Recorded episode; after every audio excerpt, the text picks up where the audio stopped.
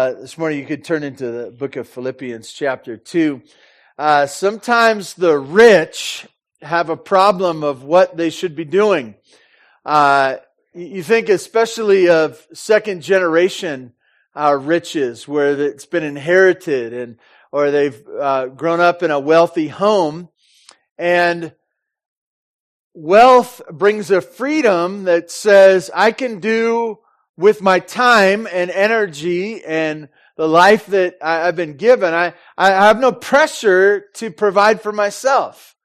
And so sometimes you'll see, you see it in the news all the time, the celebrity children, uh, what do they do? All kinds of crazy things, huh? Uh, and uh, there's a, a, sense of aimlessness in uh, desiring celebrity and desiring importance and not being able to find it because there's no pressure to do so. The riches have freed them up for anything, uh, and and so it puts them in this weird spot where they say, "What do I do with this life that I've been given? I don't need to work. I don't need to do this. I don't need to go to school. I don't need to be responsible. I can do anything. I can do anything." This morning, as we go to our passage, you are the rich ones. You are the rich children that have been given everything. And this morning, I'm going to try to help us. Uh, I'm not trying to help us. I'm looking at the scripture, and the scripture is trying to help us to a- answer the question, what do I do now? I've come to know Christ. I've been given it all. It is finished. Uh, I'm forgiven. I'm uh, the debt's been paid. There's no condemnation. What do I do now? Um, we struggle with this concept, uh, you know, depending on what background you lean to, maybe a works salvation type thing where you have to do a bunch of things and God's always mad at you. Um, and you're, you're fearful because you're, you're afraid that God's going to be mad at you for the things that you've done or not done. Or on the other side, you've uh, been raised in a, uh, denomination or something that they've talked about the free gift of salvation over and over again. And you've got the idea that it doesn't matter. It doesn't matter after you come to know Christ it doesn't matter what you do because it's all been paid. Uh, you can do whatever you want from then on. And so this morning we're going to look at the scriptures and hopefully get a direction of what we should do now. And I, I want to stop before I go any further and say this. If you haven't come to know Christ, today's your day. If you haven't come to know Christ, um, don't go any further. Don't don't even listen to my message, to be honest with you, because my message is that next step, and you can't take the next step before you take the first step. And the first step is this: uh, of submitting and obeying the gospel, submitting to Christ and what He has done for you, and to, to take the mess of life that you've made of your life, and don't don't be ashamed because you're in good company here. Uh, uh, those of us who have come to know Christ, we did this as well. We brought the mess of life that we had made, and uh, Christ took our life, gave us life, took us from dead in our sins to alive in Him, alive in Christ. Because of the cross and the resurrection, we gain life, we get forgiveness. And uh, that's that first step. And so to believe in that, to trust in Him, to give uh, that which is yours to Him, that control. And we're going to talk about that in a moment anyway. So let me uh, ask you that you would stand in honor of God's Word. And I'd like to read to you from Philippians chapter 2. And I'd like to read uh, starting in verse 5. God's Word says this Have this mind among yourselves, which is yours in Christ Jesus who though uh, he was in the form of God, did not uh, count equality with God a thing to be grasped, but emptied himself by taking the form of a servant, being born in the likeness of men. And being found in human form, he humbled himself and be, by becoming obedient to the point of death, even death on a cross. Therefore God has highly exalted him and bestowed on him the name that is above every name, so that at the name of Jesus, every knee should bow in heaven and on earth and under the earth, and every tongue confess that Jesus Christ is Lord to the glory of God the Father. Therefore, my beloved, as you have always obeyed, uh, so now, uh, so now, not only in my presence, but much more in my absence, work out your salvation with fear and trembling. For it is God who works in you both uh, to will and to work for his good pleasure. We'll stop there. God, we ask your blessing on our time. Uh, God, we know that apart from you, we can do nothing. Uh, we know that uh, we struggle in this life as a, a, rich child, a rich young man uh, would struggle with what do we do with these riches that we've been given. God, I ask that you would guide our steps, uh, clarify in our mind, uh, cause us to rejoice both at salvation and the opportunities of the day. God, we thank you in Jesus' name. Amen. You may be seated. So we come to a passage uh, that is all about working. Uh, and I just say it this way it's two points this morning the work of man or men or us, uh, and the work of God. The work of God. And these are not working against each other. Uh, these are not working separately. Uh, these are working together. So just keep that in your mind. Uh, the work of man or the work of us as believers and the work of God, the work of God. Um, Pastor RJ, I was grateful that he uh, preached last week and he talked about uh, the building word of therefore, how uh, how it builds and concludes and and it, it kind of builds upon the last passage and it says therefore and he took one uh, last week that started in verse 9 a section of that, that spoke of how Jesus Christ is the one that everyone will confess is Lord. And there's these two points in time that we can do that willingly now and uh, begrudgingly in uh, in the next life if, if we choose to reject Him, but acknowledge Him in the next life in a way that's not in a way of submission and worship, but in the way of I made the wrong choice. And so we, we have this picture that Jesus Christ is the one that is to be exalted, the one that is to be lifted up. He humbled himself and then he was exalted and will be exalted forevermore. And so uh, we're grateful for that. That's part of his humility we find in verse 5 and those verses on there is humility of willingly giving up, willingly obeying, willingly submitting himself even to death. And this, this humility that we should emulate, that we should uh, that we really have because of our relationship with Christ.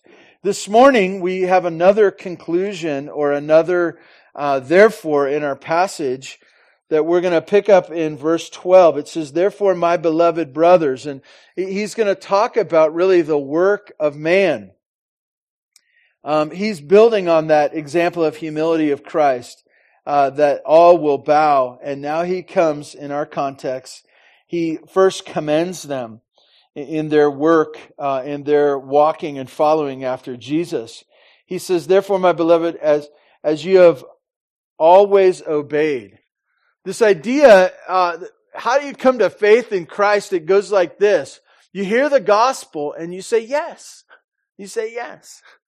Um, you say, I, I need that. I need that. You, you, you get this picture and, uh, what are all people apart from Christ? Well, they're rebellious. They're disobedient. Uh, they don't have the Lord as the Lord. Uh, they have themselves as the Lord. They have this idea that says, I'm going to do whatever I want to do. Uh, I want to tell you that uh, that may be the American way, but that's not Christ's way. Uh, think about that. Uh, uh, be careful about how American you are. Uh, because that's not necessarily a good thing when it comes to the gospel. Doing your own thing, having your own ideas, having this idea that I'll do whatever I want. I'm independent. Uh, I want to tell you, uh, independence isn't part of the gospel. Part of the gospel is that you are dependent. You're needy. You're needy. Uh, you need not just a savior, but you need a Lord. You need someone directing you in a different way than you had before, okay? And uh, this was true of this group of people, these believers in Philippi. that they had responded to the gospel. They were doing their own thing. They were making a living. They were probably uh, having marriages and raising kids and being a part of society, but they knew that there was a deadness to their soul. And they heard the gospel and responded and realized that this, uh, there was this uh, need in their own heart for a Savior, and His name was Jesus. And so they responded and they had been walking with Christ. And so Paul refers to that. He had been one who had been there a couple of times before. And, and he remembers and reflects. He says, I know about what you've been doing. And I remember seeing you that you obeyed when you're in my presence, when I was in your presence. And when I was there, I saw your obedience to Jesus. Uh, I want to clarify something real. It may feel subtle right now, but I think it's very important. They obeyed Jesus and they also obeyed Paul. Okay? They also obeyed Paul. Now, be careful. Uh, it doesn't go Jesus, Paul, Kevin. You get that? I want to make a subtle distinction. Maybe for you it's not so subtle, it's obvious, okay? Uh, you follow after Christ. You follow after Christ. But don't, don't ever buy into, don't ever buy into when you're reading the scriptures. The, uh, I, I think my Bible, I don't think my Bible does. I, I have a bunch of different Bibles. This one's fairly new. Yeah. Some of your Bibles have the red letter edition. I want to tell you, those red letters, those are the words of Jesus. Ooh. I want to tell you, it's all inspired. It's all inspired, not just the red letters. And I, I, know there's sometimes a distinction in our world today when it comes to the scriptures. You say, well, that's just what Paul said. I want to tell you what Paul said and what Jesus said are the same. They're the same. There's equal authority, not because of Paul, but because Paul was an apostle sent by God. And so as he went uh, to these places on his missionary journeys, he was sent by God in a very special way. Uh, we struggle with the word calling even, you know, that Paul was called to be an apostle. If I would say to you, I'm called to be a pastor, that's different. That is different than being called an apostle, the apostle Paul. Uh, I really don't even like the word calling more as uh, opportunity to serve and to be a part of his work. Okay, so listen, listen closely this morning. When Paul went to Philippi and he shared something, it was from God. He was an apostle, and so uh, their response to Paul was as if they were responding to Christ Himself because he was a messenger. Uh, that's what the word apostle is. It's kind of like a, a a formal messenger uh, to the people. And so, uh, as Paul reflected on that, he said, You obeyed. You obeyed. You obeyed the gospel that I preached, which was about Jesus, the one that was sent, you know, the, the message that I was sent to share. You obeyed in uh, my presence. And uh, you can get that picture and you can imagine that the apostle Paul, the clarity of which he had that message, right? And they knew that he was from God. And so as they responded to that message, they realized there was a sense of obedience. Obedience in uh, his presence. Um,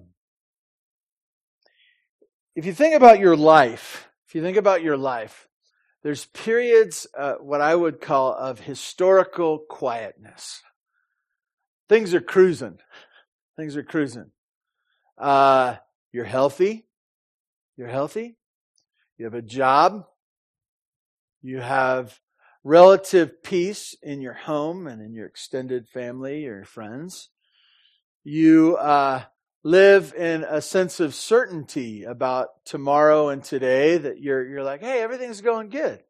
Uh, when you worry about things, they're very small. Well, I hope it doesn't rain today.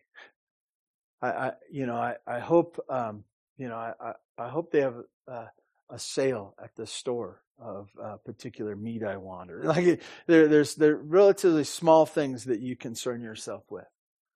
um, historical quietness. I want to tell you that what he's getting at right here, he says, in my presence, in my presence, but he's also going to say, in my absence. You've obeyed in my presence, you've obeyed in my absence. I imagine Paul's uh, trips to uh, Philippi as being somewhat exciting and earth shaking. And as he came, the people were coming to faith and they were going, everything's changing. Uh, you know, I'm losing family members, but I'm gaining Christ and I'm losing my job and I have to move. And, but a- after a while, there sets in this quietness of life, kind of cruising. Maybe everything's okay. And there's this importance to remember that we still need to do the right thing.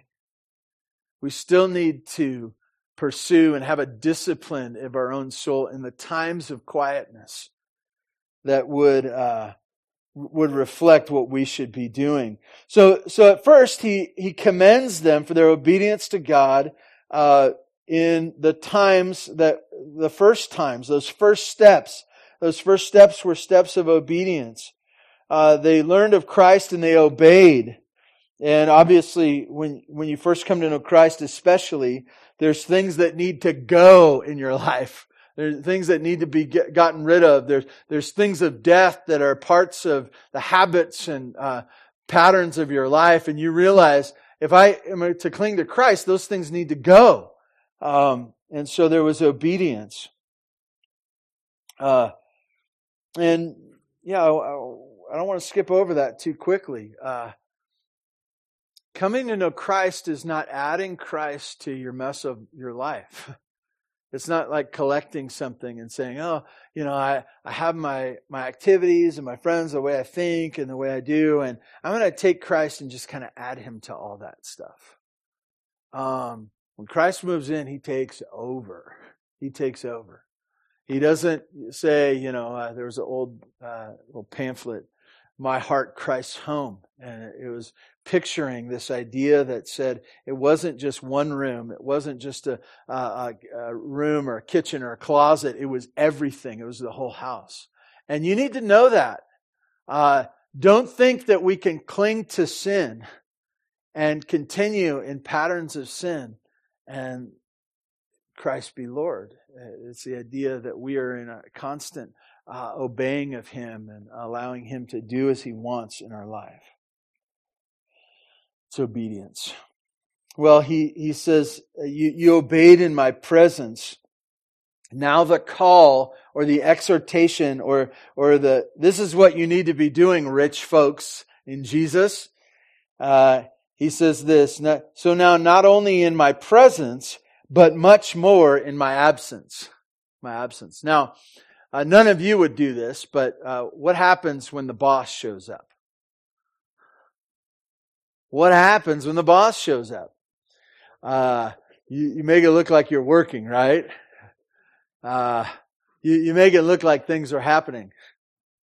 I had the unique privilege of uh, working for my dad, and um, it was a very interesting thing because I, I was just a laborer on, on, a construction site and there were many people, really everyone was above me. And, uh, and my dad had multiple jobs. He was in construction in Santa Barbara and it was super funny because, um, when, uh, my dad was on the job site, everyone kind of did their job and, you know, so on and so forth. But when he was gone, when he was gone, the breaks got longer. The conversations got longer you know, there was a lot more laughing and joking and, and then the white truck would pull in of my dad and everyone would like, you know, two by fours would be flying and saws would be going. Uh, there's this idea that sometimes, uh, we think differently when someone's watching. We think differently. Uh, and so, as, as you can imagine, the apostle Paul, they thought he was a big deal.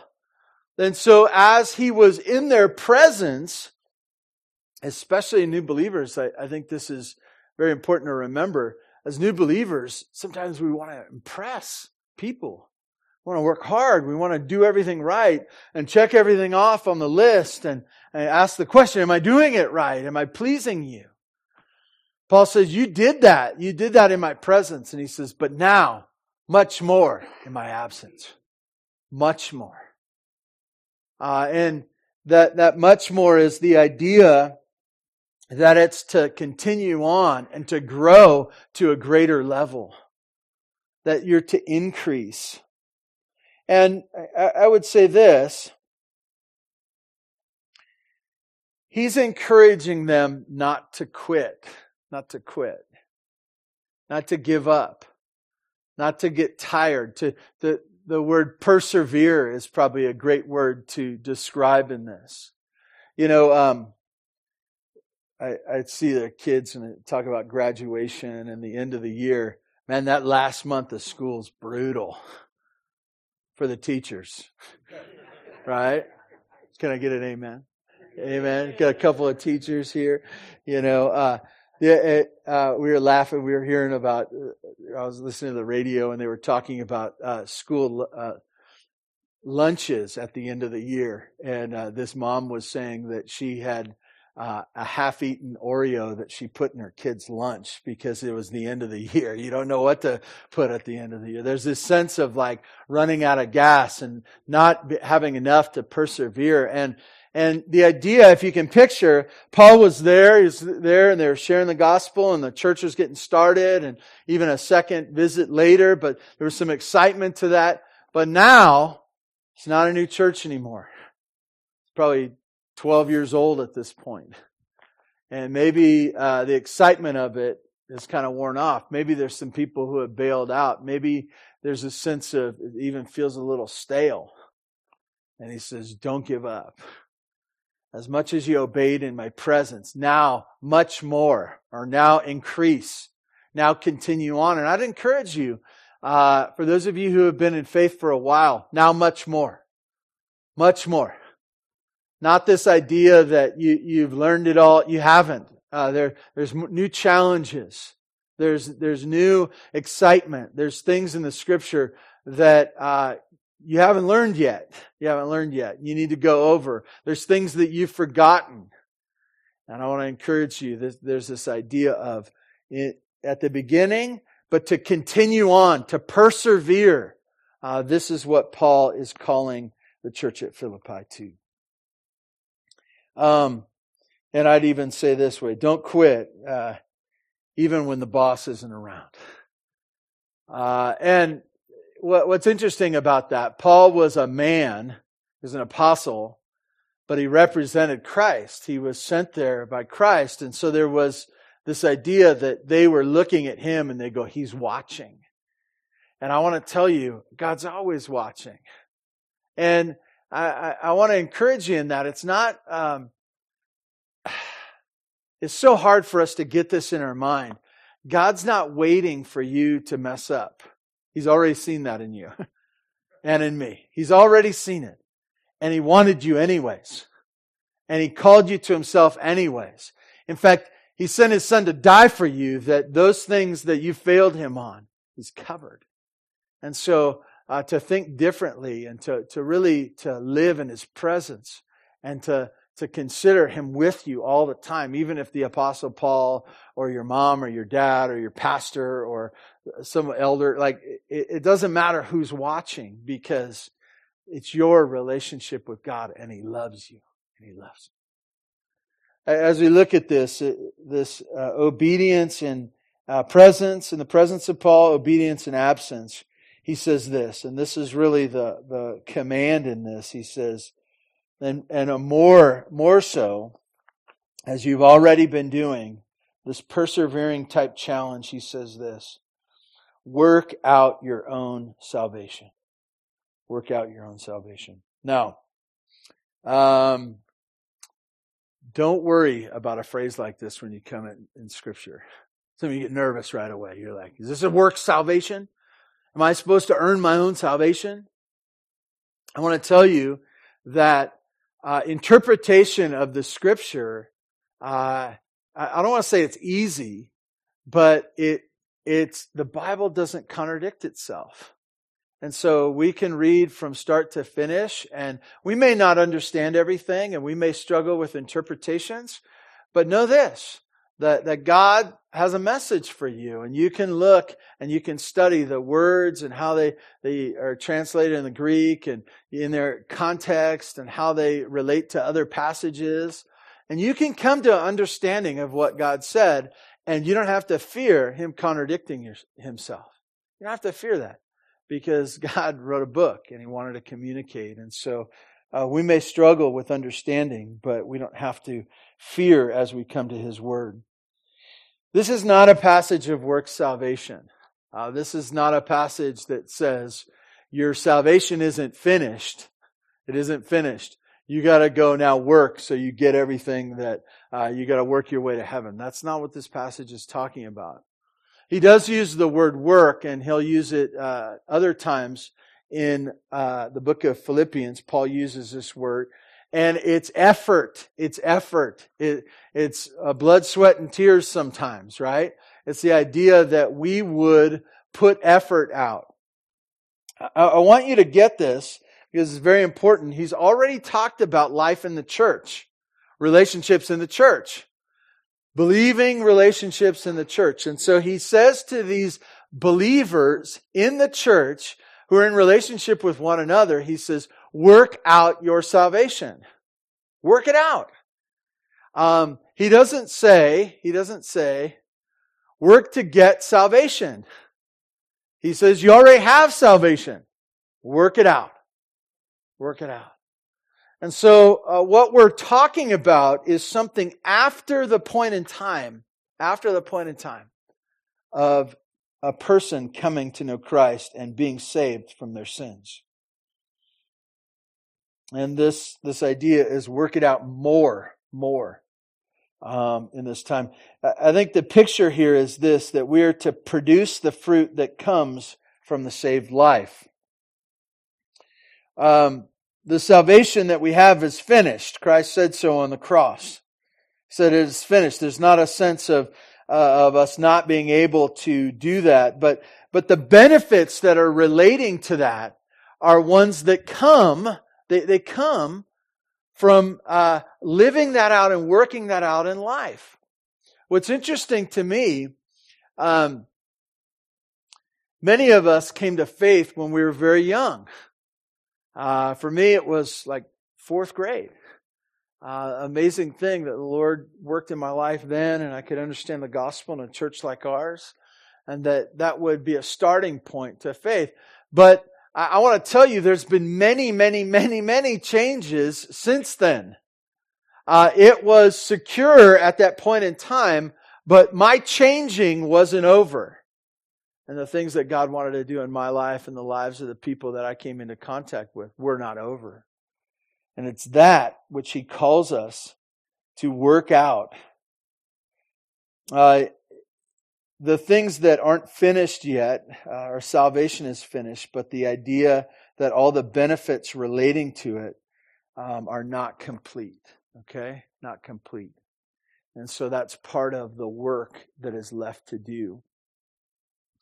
Um, I, I could point to many issues both in your own lives and the lives of the people around you. Um, some of you came to faith when you were later in life. You had couple of kids and you came to faith in Christ. Um, and at that point of salvation, uh, did you know how to be a Christian parent? No, no. It was all different. It was all new. And there was this constant struggle between what you'd seen, what you'd done, what Christ wanted you to do. And that was part of that thing of working out. And was it easy? No, it wasn't easy. Some of us, as we came to faith, we uh, ha- had a foul mouth. And we, we spoke in perversion and filth and anger. Did that stop at the point of salvation when you came to know Christ? It was just gone. You never said a no. It's, a, it's part of the work that continues on to go on that needs to be changed in you. And the way you talk, and you've been talking that way for a long time, and so it's hard, it's difficult, but it's part of the work that God wants to do in you. And so he says, you know, not just in my presence, but in my absence, do what? Work out your salvation. I think too of service and what God wants you to do. Um, many times uh, when you think of salvation at the point in time of salvation, you think of it in a, a term of selfishness that you're like, God saved me. He saved me. He saved me for my sins. He saved me and fit me for heaven so that I can be with him forever. He, he he's made me clean. Uh, and as time goes on, you know what needs to happen? Is you need to think through, He has saved me for Him. He's cleaned me up. He, he has made me His. And so in making me His, my life is now His. And that's part of the work that He continues to do in you, that you would serve Him more, that you would look differently on your life, not as something to be wasted as a rich, uh, spoiled rich kid, but as someone who realizes the wealth that he has been granted and the freedom that he's been given um, to use those riches for him. He uh, he talks really. He determines this. He says, uh, not just in my presence, but in my absence. But he also says this in fear and trembling. Uh, these two words are used over and over again uh, to refer to a right relationship with God. And the idea of fearing and trembling before God is not uh, because he's angry with you, but because of he is worthy to be worshiped and to be followed. You think about someone that you are so enamored with and impressed with, and uh, the one that you worship and the one that you want to be with, that when you finally get to be in their presence, there's a sense of fear and awe that comes about you. And that, that's the picture of right relationship uh, with God through his son Jesus. This is the right relationship that he wants us to have. And so he says, you know, uh, as he goes through the work, he says that we are to work out our salvation in fear and trembling. It's the appropriate response to our infinite God. Which brings us to our second point, the work of God. If you look down at verse 13, it says this, for it is God who works in you both to will and to work for his good pleasure. This is so important that we get and we put it side by side and really over the work that we would do. Who brings about the work in your life? For God is at work in you. And I want to tell you this. Uh, if he wasn't at work in you, nothing would be accomplished. You remember those days, right? You remember the days before Christ. That was what you could do apart from him. Didn't look so good, did it? It had your fingerprints all over it, right? Verse 13 tells us this that God is at work in you. He, he has worked in you and is working in you. You think about all that Christ has done, uh, all the work that the Father has planned out, and, and you see in your salvation, the point in time, you see in Him sustaining you day by day. You see His plan being worked out in your life. You, you see His strength in carrying out that plan and the power to overcome sin and to change someone that couldn't be changed. You see God at work in your life. Last point I want to make uh, this morning uh, as we move on to our uh, conclusion is this. What is this all for? This is for God, verse 13, for God who works in you both to will and to work for his good pleasure. For his good pleasure. The life that you had apart from Christ was all about you seeking pleasure on your own. And it left you empty. So it really wasn't that great at all, right? There was no pleasure in your pleasure. There was an emptiness to the things that you chased after that were going to fulfill your life. Uh, there was an emptiness to it. But I want to say this. The new life in Christ goes like this. God is at work in you for His good pleasure. I want to give you three concluding thoughts for us to remember this morning. The first one is this. Our faith is not a show we perform to impress people. It's not a show. It's not a show. It's who we are. It's who we are. Christ has made us some, something different. And so the idea of performing That's not what we do. We walk with the Lord. It's who we are. Secondly, I'd say this, and this is following in the context of the passage. We are to live humble, obedient uh, obedience to the plan of God, not the plan of this world or, or the plan of our own fleshly desires. We are to follow His plan.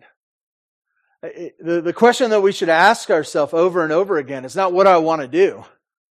What, what I want to do with this day. What are my goals? What are, what are the things that, that I, I, I have on my agenda? Is God, what do you want me to do today?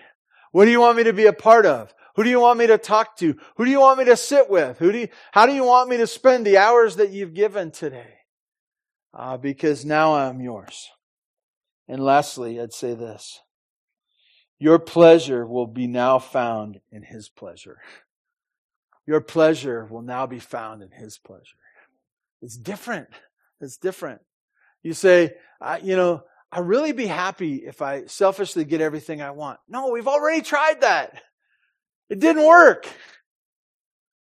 The new way that He's called you to is that the plan would be that we would live for His pleasure and that he would look upon the things that we do and we don't do and he would say that's what i'm pleased in and guess what? That's what will be thrilling to us. That will become our pleasure as we follow him the one that we were designed to worship and to follow. Our pleasure will be his pleasure. It'll be found in him. Let's pray. Father God, thank you for this morning and the blessing of being in your word. Lord, I ask that you would mark us with this and that you would get us busy. You've already lavished the riches on us of heaven and the riches of forgiveness, that we would now use those riches to obey you, to walk with you, to follow and to serve you. God, thank you for this time. Mark us with your word. We pray this in Jesus' name. Amen.